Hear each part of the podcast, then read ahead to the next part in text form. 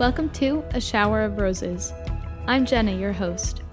On this podcast, we read together the readings for the upcoming Sunday Mass in the Roman Catholic Church, so that when you walk into Mass on Sunday, you feel enlightened and empowered with the knowledge of the gospel that you need to have a meaningful and personal experience with Christ every week.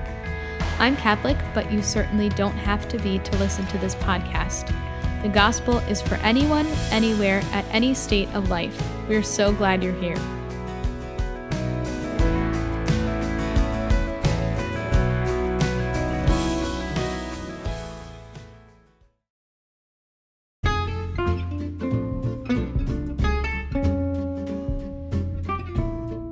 This episode of the podcast is also brought to you by Audible.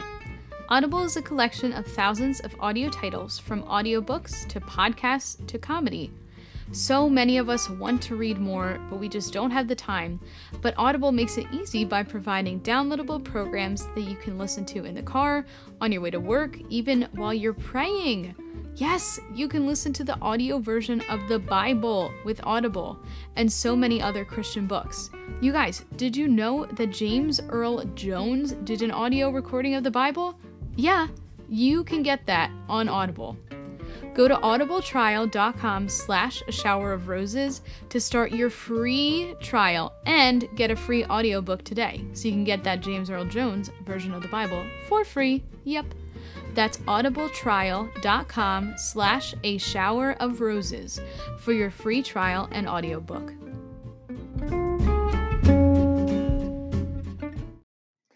Welcome to the podcast. Today we're going to be reading the readings for the 32nd Sunday in Ordinary Time in Year A of the Roman Catholic Church for November 8th, 2020. And this week I am so excited. I am joined by Lisa, who is the Catholic therapist on Instagram. That's how I found her. Lisa, how are you? I'm good, Jenna. How are you? Great. I'm so happy to have you with me this week to read these readings. Um, could you tell us a little bit about yourself and and your faith journey and your relationship with Jesus? Yeah, so I am first off so excited to be here. Um, this is my first podcast interview. No so way! Exciting. Oh Yay. yeah, I'm super new to um, the Instagram world professionally. So um, my name is Lisa Gormley, and um, I'm known as the Catholic therapist, all one word on on Instagram. And I practice uh, mental health therapy for a wide variety of ages um, outside of Cleveland, Ohio, at a private practice. And we do Christian and non Christian. Um, I see a really eclectic. Um, you know, clientele um, group of people, and I love, love, love what I do. Um, obviously, I'm also a faithful Catholic, and I've been Catholic since the cradle. And that journey has looked very different throughout the years um, but more so since becoming a mom, um, mm. it's really kind of put that, um, really put that focus, that microscope on my faith journey as I see my son, who's 15 months old, imitating everything that we're doing. Mm. And my mm. husband and I are like, oh my gosh, he's watching everything. He's doing everything that we're doing. How can we do things that are worthy of imitation? So I have no idea why, but I decided to launch the Catholic Therapist. Um, I've been working on it for a few months now, but it's only just shy of a month old. So my intention behind it was honestly just to meet and collaborate with other Catholic therapists across the country and students, something I wish that I had um, when I was in school and beginning in my career. Um, and also just to, you know, learn more myself and to be able to connect and serve um, Catholic individuals, Christian individuals, really anyone that's just trying to seek something else. Um, and so I started this three months before I'm about to have another baby. Hey! It's so exciting. And why? I have no idea. It is truly the Holy Spirit. This is, you know, objectively speaking, doesn't seem like a great time to do something like this. I have no um, you know, business acumen. This really isn't even a business. Um, it's really just something to connect and build community and faith and fellowship. So I'm still practicing separately in Ohio. Um, and so I can only see um, individuals that live in the state of Ohio based on my license. Um, but as we were talking about earlier, um, virtual, trying to see the positive sides of Corona. Um, this move to virtual telehealth now has really opened um, people's eyes to the effectiveness of telemedicine. And I think that it could really reach a lot of people um, if we continue to do virtual even past the pandemic. Um, I think that it meets people's needs for a variety of reasons. And hopefully it helps us connect um, connect with people that really need our service. And there's a big need for Catholic therapists, not because people that are not Catholic um, are less than or not as effective, but there are so many people. As soon as I started this, it's Are you seeing people? Um, can you help point me in a direction of a Catholic therapist in my area? And I wish I could say yes to all those things. So as I'm seeing that need grow, I think it's just so important to one, help um, counselors that are Catholic um, or that are desiring to, you know, use faith-based counseling. And also just to really connect and bridge that with the people that are needing service and that have perhaps faith-based issues that they would like to discuss. So that's kind of the the long drawn out answer of i have no idea. That really is truly my answer. I have no idea what this is. I have no idea where it's going but i am just happy to be a vessel yeah. I'm happy to just go where um, he's calling me. And I have no idea what next month is going to look like. So we're just kind of along for the ride. Yeah. Okay. So can you tell me, and this might be like a dumb question, but what's the difference between it, or is there a difference between a counselor, a therapist, and a psychologist? Are they all the same thing? It's a good question. So, when it comes to mental health professionals, um, I'll start by a psychiatrist. So, a, a, psychiatrist, many people know, would be a medical doctor. So, that's a medical doctor that okay. specializes in medication management um, for psychotropic medications. So, um, even though other kind of primary doctors and everything can prescribe, psychiatrists are really those that specialize in this. Um, and that if you meet with a psychiatrist, you might meet with them for 15, 20, maybe 30 minutes every few months, if that.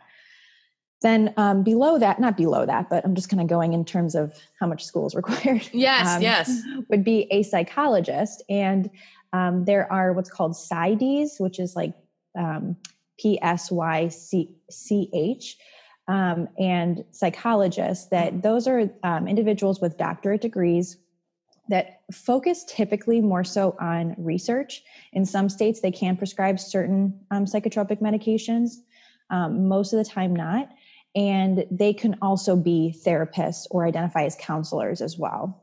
Um, so, depending on, usually there's kind of split between doing research, teaching, and also seeing clients as well. Um, and then there are counselors or social workers. So, there's two different degrees, and these are both master's levels that you can get um, that allow you to see clients one on one using evidence based treatments, um, diagnose and treat a variety of mental health disorders.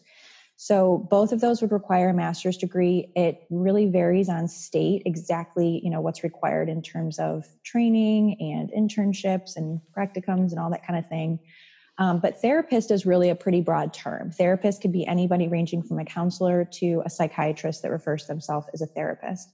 So essentially, a therapist is somebody who provides mental health therapy. Um, and ideally, people are only calling themselves a therapist if they are licensed and they've you know gone to school and they are trained in it. And counselor is um, the specific degree that i have. So i'm interchanged. I'm a therapist. I'm a counselor. Um, most of the time people know when i say therapist exactly what i mean. When i say counselor they tend to ask me like do you work in a school? Are you okay. You know so usually therapist is kind of like the the catch-all easy yes. to understand. I provide therapy. That makes so much sense. Thank you because i've always mm-hmm. wondered that so just like one more quick question because I I love I love um the service of like therapy and counseling. I think it's so important. Um and frankly, I think everyone should go at least at some point in their lives. Yes. Um what's like what do you feel like someone that's a Christian or a Catholic therapist? Well, let me ask you this. Like did you ever work in a situation where you weren't really allowed to like talk about your faith in therapy sessions or like and like what's the difference between like a cath like a, a therapy session with someone like you who is catholic and is allowed to like talk about that as opposed to not mm-hmm. you know what i mean so it's a good question that oftentimes um, anybody of any kind of faith, when they're a student in counseling, which again is another um, population that I'm trying to grab at with my Instagram, is because you know students I think really fear that something that I say and do is going to get my license ripped away from me, and usually mm. we. Um, you know feel even when it's not actively threatened that like our most you know innermost values and beliefs are what's going to be threatened that we're going to say the wrong thing and we're going to we're going to get in trouble so to speak. But our job is a beautiful opportunity to be objective. And so while none of us come as unbiased we all have biases we all have values and beliefs ideally those beliefs make us better therapists without even actually explicitly speaking about them so, you know, my background as a Catholic therapist um, really just dictates my value and worth I have for the human being and seeing everybody, regardless of their beliefs, as made in the image of God. And I don't have to tell them that. they don't have to, um, you know, believe that either, but it only helps me in my work with them. Now, there are definitely circumstances where, um, regardless of what your beliefs are, that um, they can impede on your ability to be able to objectively provide therapy to somebody of, of a different belief. And I find that because my beliefs are so strong, it makes it easier for me to be objective. I kind of almost assume that most people might not believe what I believe in. Mm. And so I've always approached it um, that m- more times than not, the person that's sitting across from me is going to come from a very different background and belief system. And I love that. I thrive on it, learn from it. Um, but again it's mostly the you know what's coming from inside without having to even say anything that helps you to be a better therapist. And you know we see people um, whether you're atheist or jewish orthodox or different christian denominations. And a lot of times some people and depending on if you work for like an agency or you know something that's like community mental health which would be funded by government state or local um, they will have a lot more restrictions, you know, on not bringing up any religion, period. But I think that that does a disservice to people because, you know, I think that what, regardless of what your religion is, you should talk about it, right? I mean, that's if your belief system is based on something bigger than yourself and something that, you know, defines your definition of eternity, it's so important to talk about it, especially when there's anxiety related to it, possibly trauma related to it. And if that very belief system is what can help pull you out of some of the symptoms that you're experiencing. And so I think that, you know, we'd be doing a disservice to clients to not talk about faith and religion because it's so, so, so important. Um, but yeah you know to answer your question it's it's definitely something that you have to just be aware of. But honestly you have to be aware of it regardless of what your background and belief system is um, and really just be there for the individual to figure out what their needs are what their symptoms are you know what's going on holistically and then using your foundation. And for me it's catholicism you know what i know to be true and using that to help me care for them and serve them um, as you know another brother and sister in christ. Does that answer your question? Oh absolutely. Yeah thank you. That was so beautiful and makes so much sense. And it's just so it's so awesome that you're just there to like be there for people regardless of their religious background. Mm-hmm. you know that's just like really it's really a gift. It's a gift to the church and to the world. So thank you for for what you're doing no, thank so you. Awesome. And to clarify too, I think that, you know, my answer focused on, um, you know, our obligations and roles in terms of like our ethics, you know, state to state. And I think it's also important for um, Catholic counselors or just anybody, honestly, any professional where you're working in, um, you know, a secular environment or just a mixed environment. Um, it's important to know that, you know, your obligation, your role spiritually um, you know, as a Catholic, is not to um, convert them with your words right there. Mm. You know, and that your job is to use your education, is to use your God given talents and expertise to make them feel valued, make them feel loved, help them understand themselves and what's going on, and sometimes be one of the only support systems that they might have. And so doing that helped relieve some of the anxiety of, am I doing enough? Is God expecting more of me? Should I be standing up or putting my foot down or, and no, he's calling me to maintain my license. Right. right. Yeah. he's calling me to, you know, follow the, um, you know, rules and regulations of my, of my career and do that so that I can be, like we said, a vessel for him. So I think that there's anxiety on both sides. You know, am I doing right by the state? Am I doing right by research? Am I doing right by God? Um, and they don't have to be mutually exclusive. Mm. Yeah, yeah, and that must be that must be tough and like a tough, um, I don't know, kind of like thing to balance. But like, it's so clear that you're like rooting it in what's good, so you're not going to have a problem with it. I hope You know? so. Yeah. How long have you been practicing? Only um, a little over three years now. Oh, that's I fabulous. did almost four years with you know internship and and practicum and all that. But um, I'm coming up on my two year anniversary of being officially licensed. So I've been practicing a little between three and four years. So not, awesome. not super long. I'm still I'm still a fresh newbie. You are. You are, but that's beautiful because you have um you aren't like burnout yet. Well, I'm kidding. no, you're right. Hopefully that helps. yeah, definitely. All right, awesome. Thank you so much for for teaching us. I considered that a lesson. I just learned so much from you. So thank you. no Um, problem. Are you ready to dive into the readings for the week? I am ready. Okay, cool. So Lisa's going to read the first reading, which is from Wisdom chapter 6, verses 12 to 16. All right. so, reading from the book of wisdom Resplendent and unfading is wisdom, and she is readily perceived by those who love her and found by those who seek her.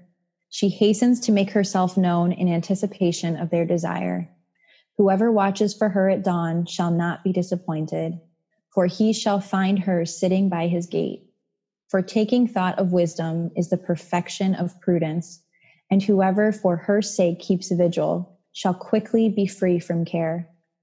Because she makes her own rounds, seeking those worthy of her, and graciously appears to them in the ways, and meets them with all solicitude. Mm. The word of the Lord. Thanks be to God. Thank you. What a beautiful reading. Anything that stuck out to you as you were reading it? I told you, I think before we got started, I'm like, even just, you know, the book that it's from, Yes. um, I think is just so, we are craving wisdom. We are craving answers right now. Like we are craving meaning. and so I think, you know, what this highlights and, and honestly, what most people come, if I can do a, a therapy twist on it, most people come to therapy is, is wisdom and certainly not something I can provide. I'm just, you know, imperfect. I, I don't know more um, about people than they know about themselves. But what we aim to, you know, provide is is that that deeper acknowledgement um, of the wisdom that that truly only God can reveal to us. And you know, we we prayed before we even started that the Holy Spirit take over because you and I are not capable of truly communicating. Um, you know his intentions and his desires and the truth we can only be those vessels of the holy spirit and Mm. wisdom's wisdom's a, a big word you know it's it's not intelligence it's not black and white thinking. You know wisdom is something that we strive for and that i think is is available to us. And by the words that we just heard you know truth is there truth exists truth doesn't go anywhere. It might get muddied by things it might become hazy by our environments and by people and by circumstances, especially everything that's happening right now. Um, but truth exists. And I think that those who are truly seeking it, um, at least from what I'm reading, we're promised to find it. Mm. Yeah. Yeah, thank you.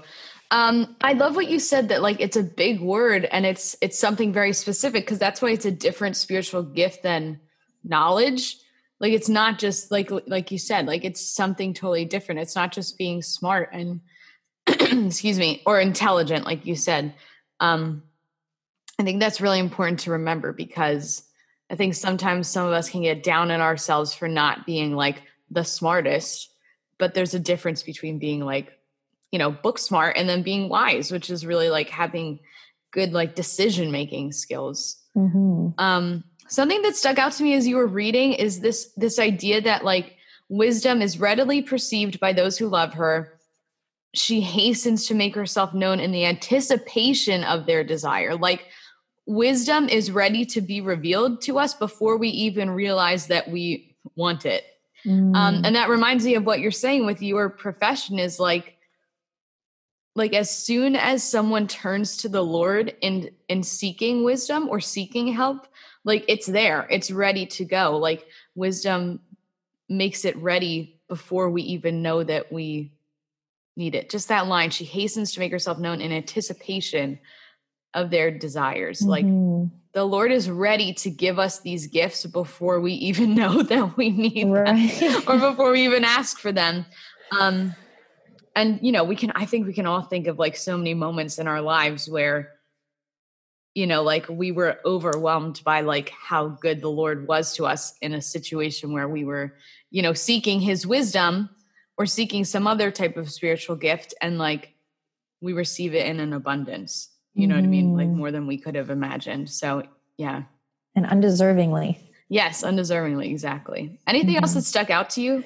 in this one um, you know I, I really think that just the fact that that it exists and it's there it's not going anywhere and you know like i said that it could be muddied it could be unclear right now but that it's there for when we're ready to see it and sometimes we think that we're running and striving for truth and we really might be you know we're we're just sinful humans we might unintentionally or intentionally be just kind of out for um, seeking what feels good what feels right what we mm. desire as opposed to seeking the truth and i imagine that you know, wisdom is not always something like a, an easy pill to swallow.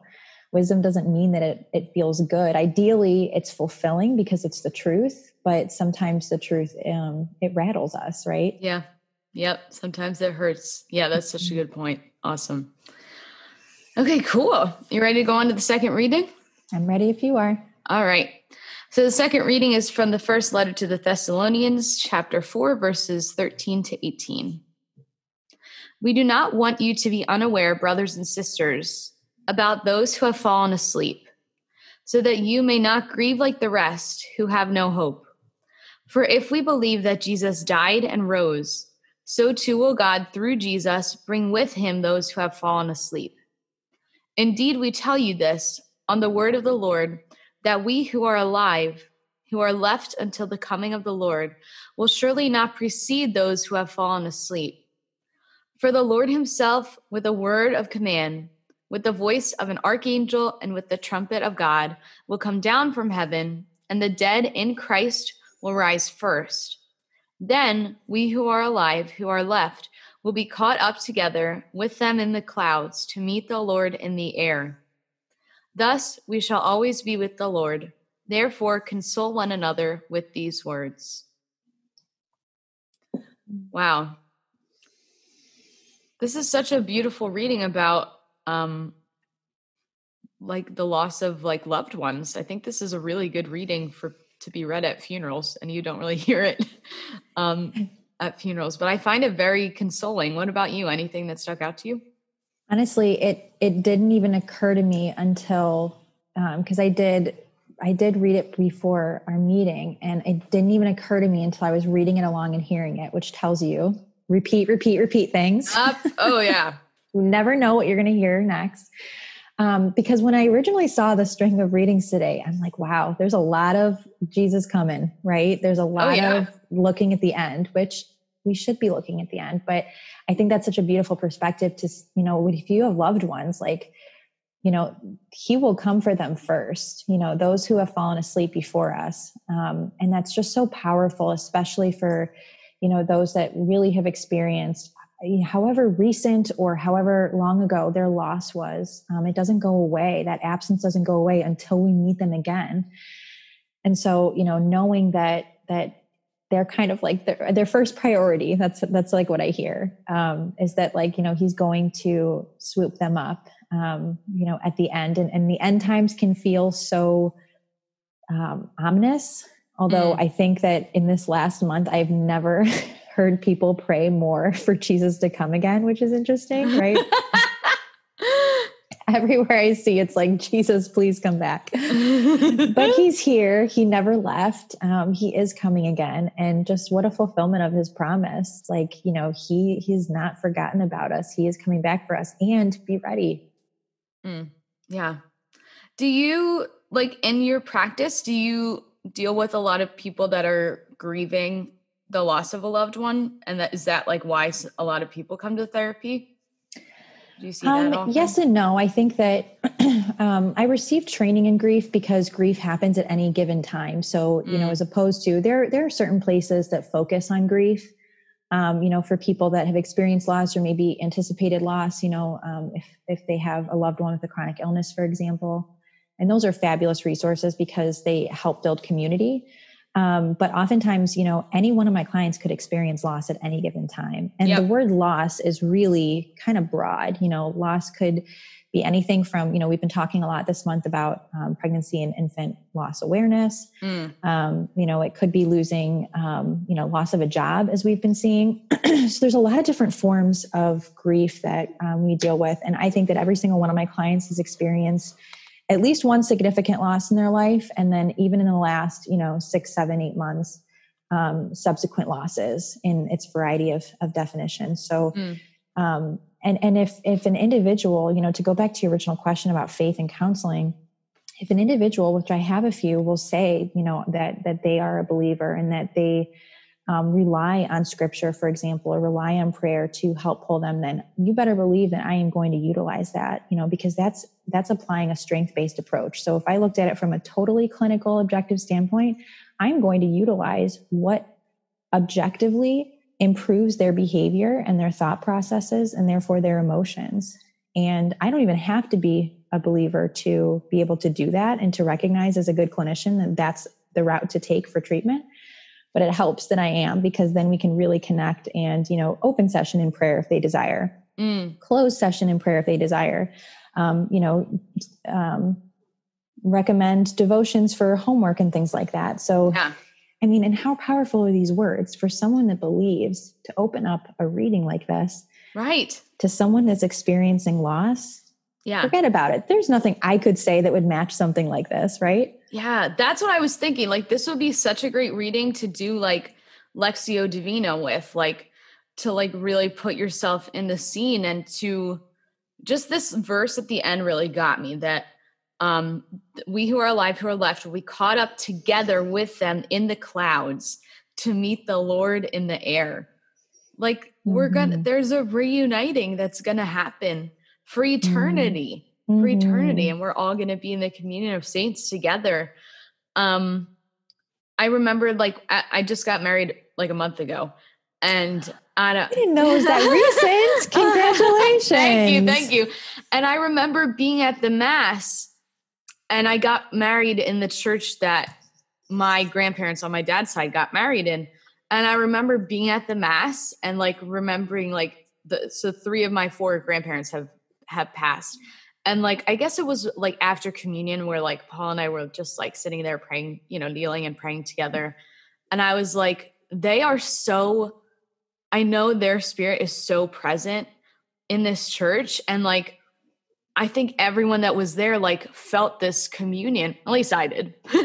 Like mm. you really felt this communion with like the angels and the saints and all of our you know family loved ones that have gone before and it's like so i'm reading that verse and i'm like that was just like a, the teeniest foretaste of like what heaven is going to be like mm. you know mm.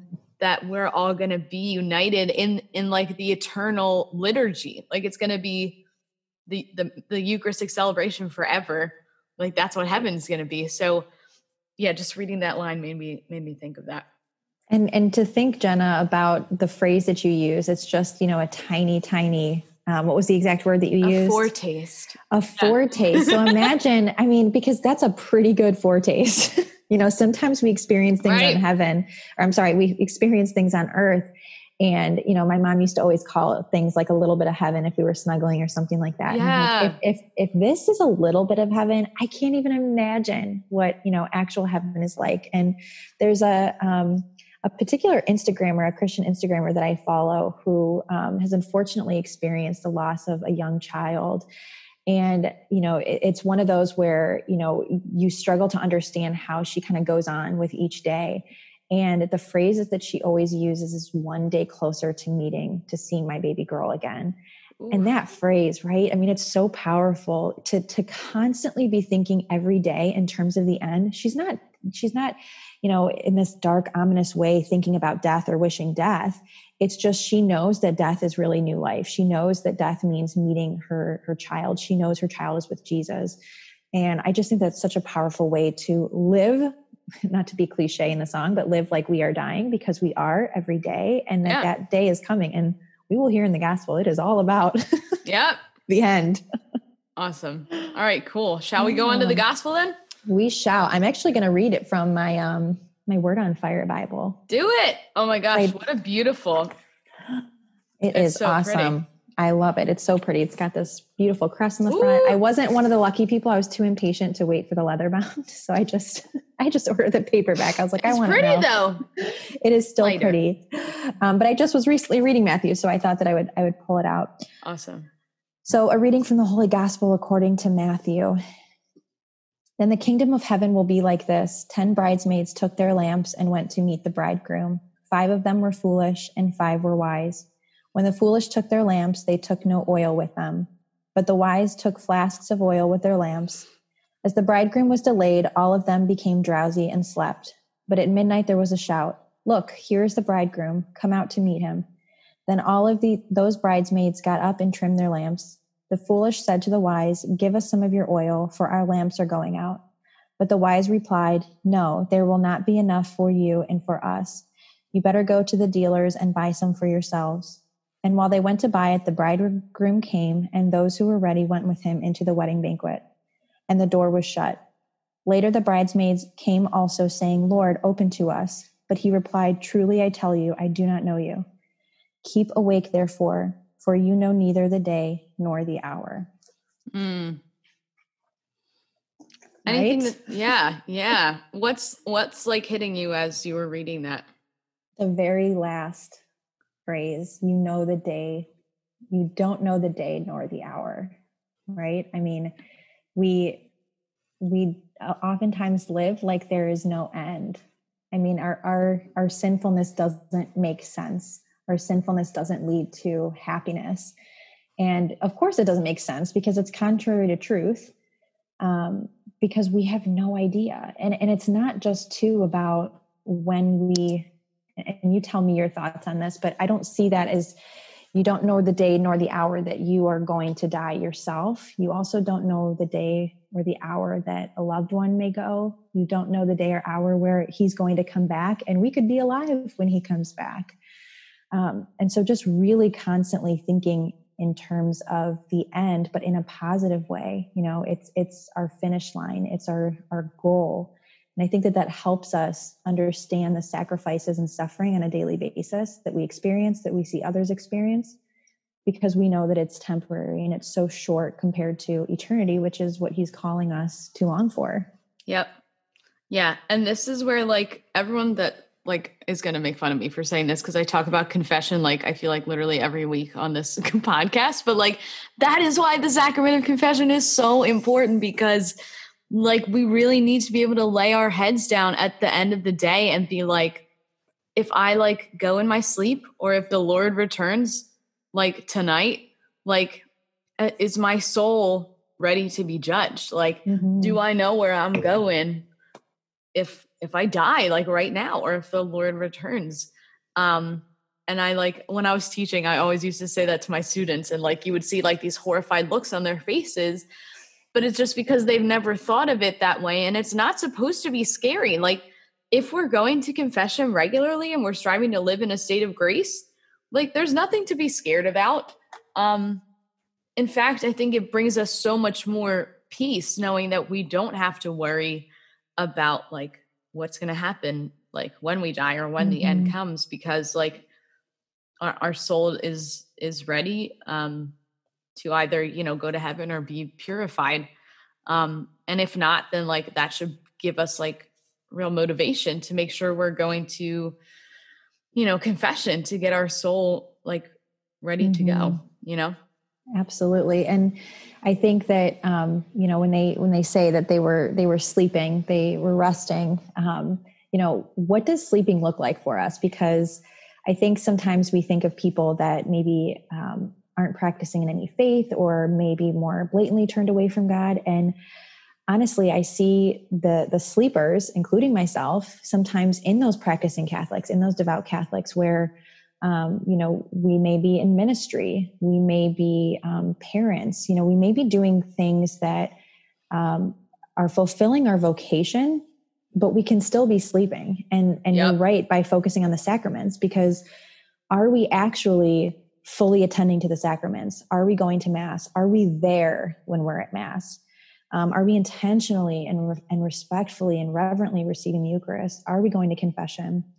Um, or you know, and, and I'm I'm 100% guilty of doing this. Are we only going? Are we only running to confession? mm, yes. Oh my gosh, that's such an important point.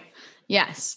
And and that oftentimes can lead to one. It's it's um, not not really trusting in God's offering of reconciliation so it's always there, it's always available for us. Um, and really understanding what his mercy means and understanding the words that we are expressing in confession and sinning no more, um, however best we can. But um, you know, usually it's it's well, I did something really bad and I got to run there, as opposed to just a maintenance, you know, cleansing of our soul, which is so important because that recognizes that I am human and I am sinful and I'm always sinful and that there's never a time when I'm like doing enough or I'm, I'm good enough.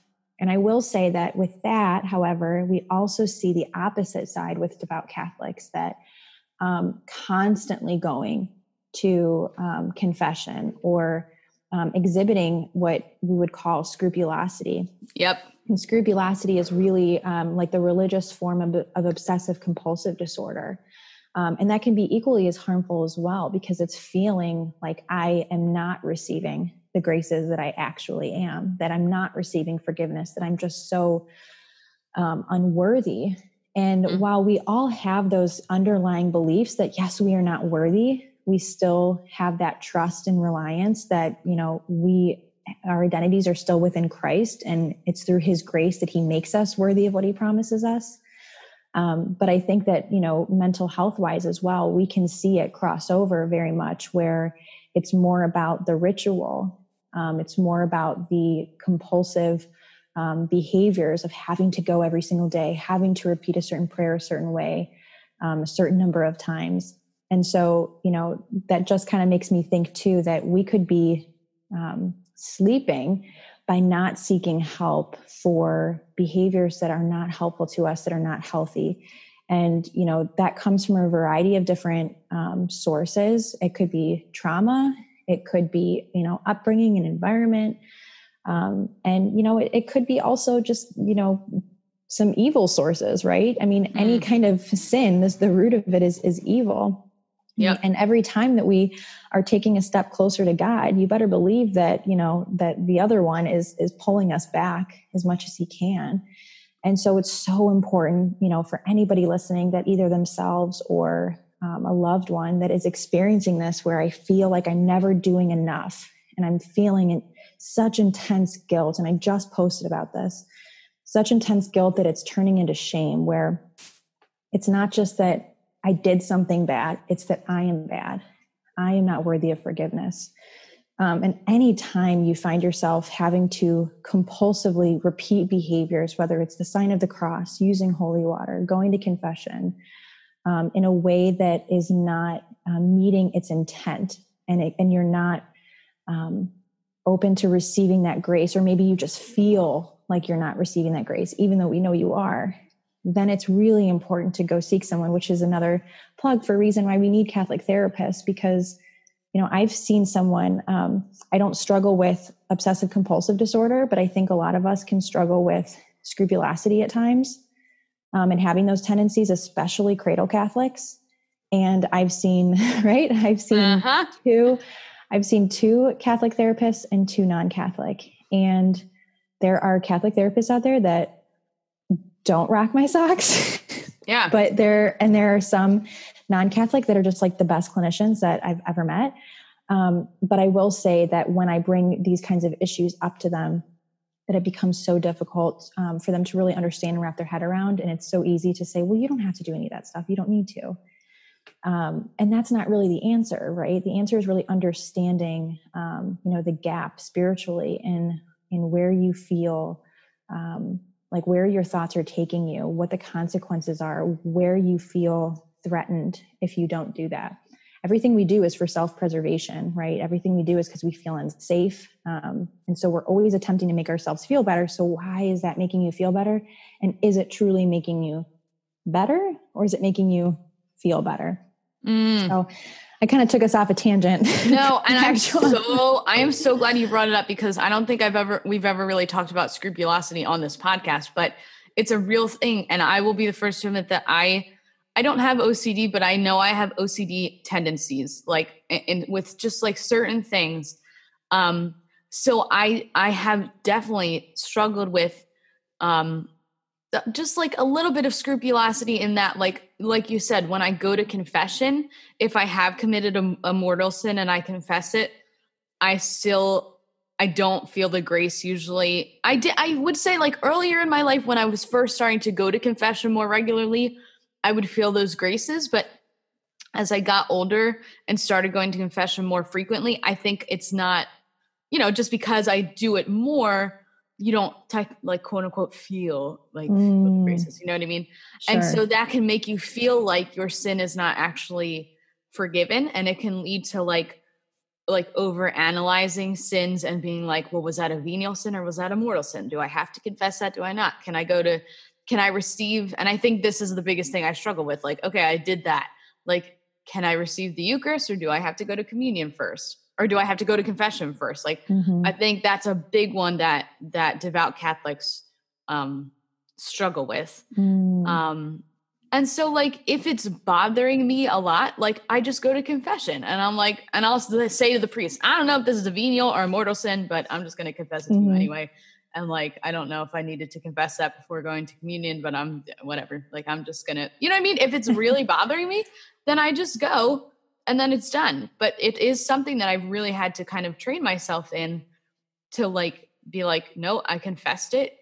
It's forgiven. Like mm. it's done. Um right. and i think i uh, there are and i know that there are people like this and my husband also kind of struggles with that which is not good because then both of us kind kind of like dig ourselves into into like a hole of scrupulosity um but it is something that you have to like really train yourself to to know that that grace is there even though you might not be feeling it you know sure I mean? which is such a combination of um you know spiritual formation mm. and and being properly catechized and just having that knowledge and it's also clinical you know and, and if i and i've i've been guilty myself of walking out of confession and still abstaining from communion mm. why am i robbing myself of that grace that he's offering me it's kind of a slap in the face like mm. i've just given you mm. this awesome gift and you're kind of looking at looking a gift horse in the mouth a little bit yeah and i might see it as oh well i'm just so not worthy and and i just want to really make sure but i've just robbed myself of grace that he's attempting to give me right wow Wow. And so, you know, and I've had, you know, a, a, priest tell me, why would you skip out? Why would you do that? And then I'm, I'm guilty for that. So, yeah. you know, it's so important to have a blend. And what I think that Catholic therapy can provide is particularly with people with OCD, um, scrupulosity, that, you know, how do I understand from a theological standpoint? Um, you know, how do I understand the catechism? How do I um, make that spiritual connection between you know the graces that he's trying to give me and the intrusive thoughts that i'm having that's preventing me because that's not from god. You know god brings us peace. God doesn't always bring us fun bubbly feelings. He can absolutely apply the pressure and when we know better. Um, but un- unrest is not necessarily from god. And no. I think that the devil attacks, particularly devout Catholics, a very specific and sneaky way because he knows he cannot get you overtly. and so every time and i and i've used this with um, anybody that is seeking a christian perspective in therapy is how do we look at some of our intrusive thoughts instead of shaming ourselves for having them and intrusive thoughts are really just anything that's constantly kind of like imagine it like a, a bug or like a nagging animal on us that is just unhelpful and unhealthy um, like like voices kind of telling us that you know we are not good that they are not good that we should do this and anything that's that's really not from god um, we will personify the devil. And you know let's talk about him because he exists. Oh yeah the greatest the greatest lie that he's ever told is that he doesn't exist right? Mm. so he's going to tell us well i'm not going to keep them from church. So i am going to um, you know, I'm going to make it so that they don't feel cleansed. I'm going to make it so that they do not accept the graces that God's offering because if they accept this grace, well, then I'm no match for that grace. And I think that humans are so stubborn that thinking about it in that way is kind of like, huh, well, if, if I can't do it for myself in this moment, I'm going to do it for the sake of not letting the devil win. Yeah. And that's that's been really really helpful I think. Like it's it's if I can imagine that the devil is winning in that circumstance, then even if I'm struggling to believe it myself, I am not going to let him win. Right. Wow. Yeah. You are so right. And we have to get better. And I have to get better at just what you said, like calling out the devil for what he, for like who he is and like saying, like, that is not from the Lord, that is from the devil. And I'm good at doing that for other people. like calling out, like, that is not from the Lord, that is from Satan. You need to like let that go. Mm-hmm. But it how hard is that to do it for ourselves? Mm. You know what I mean? I think you're so right. Like the yeah, he attacks those mm-hmm. that are that are closest to the Lord for sure. Right. Because it's those, why spiritual directors need spiritual directors. It's absolutely. why therapists need therapists. Yes. It's why doctors need doctors because we can't do that on our own. And he doesn't call us to. He calls us to do things in community, in fellowship, and mm. rely on one another. I mean, I never shy from telling my clients that I see a therapist. I don't talk about it necessarily because it's not my therapy session, but I recognize that I've been on the other side of, of the room before, you know, and I might be, I, I always preface the things, especially when I'm challenging people. It's very, it's easier said than done. And this is not something that anybody's immune to struggling with and that I might, you know, give this challenge here, right here and then, and I'm going to be challenged by it all week as well. Um, it's just so important to get that. You know, you're so right. It's so much easier to to be speaking about these things and to help other people because we recognize it so clearly. But you know, the standards are so much higher for ourselves, right? Like it doesn't yeah. apply. Yeah, yeah. Oh my gosh, that this was great. That was so we might not we got a little off the, gospel but i don't care because that was so helpful to me. I'm so sorry. Oh no i am never like i am never like i don't give like a time limit to like what we can talk about. No yeah. we let the lord lead it like we said and he totally just did so thank you. Um thank you. Lisa do you have so the last thing i always ask is for do you have a challenge for us based on like one of these readings or what we talked about that we could maybe take into the week to help us get ready for Sunday Mass? I do. And thank God, because you gave me this challenge homework at the beginning of this. And so, you know, my my negative thought patterns are thinking, oh my goodness, I have to come up with a really good one.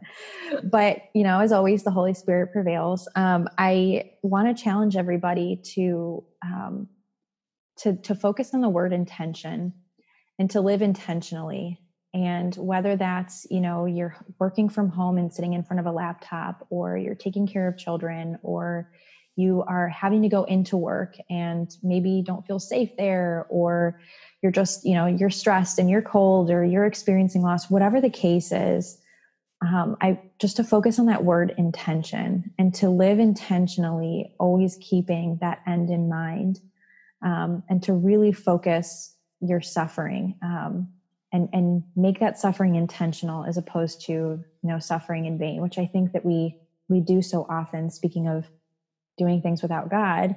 When he wants to be there he's waiting for us. And we've heard today like he is there. He is waiting. There is not a time when he even looks away to check the time.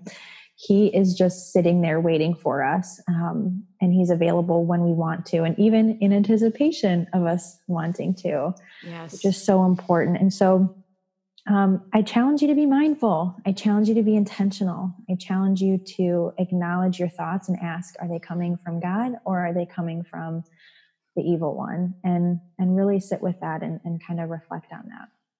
Yeah, I agree. Awesome. Thank you so much. Um, can you just remind us where we can connect with you? And if anyone a, is listening from Ohio, how can they reach out to you?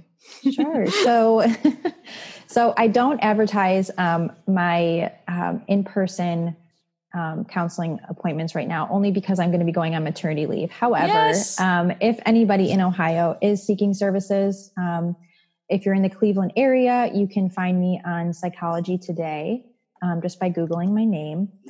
And um, you can find me on Instagram at the Catholic Therapist, all one word. And in that Instagram, I have, you know, different kinds of stories and highlights and posts and everything that link to my website, which is thecatholictherapist.org. And on my site, I just kind of introduce myself and my intentions. And um, I have the blog posted there, which has um, several different articles and now starting to include some guest articles of other Catholic clinicians, which is awesome. And then also a resources page on how to find a counselor or specifically a Catholic counselor, as well as um, different books that I recommend reading. So either one of those, people are free to email me as well at um, lisagormley.lpc stands for licensed professional counselor at Gmail.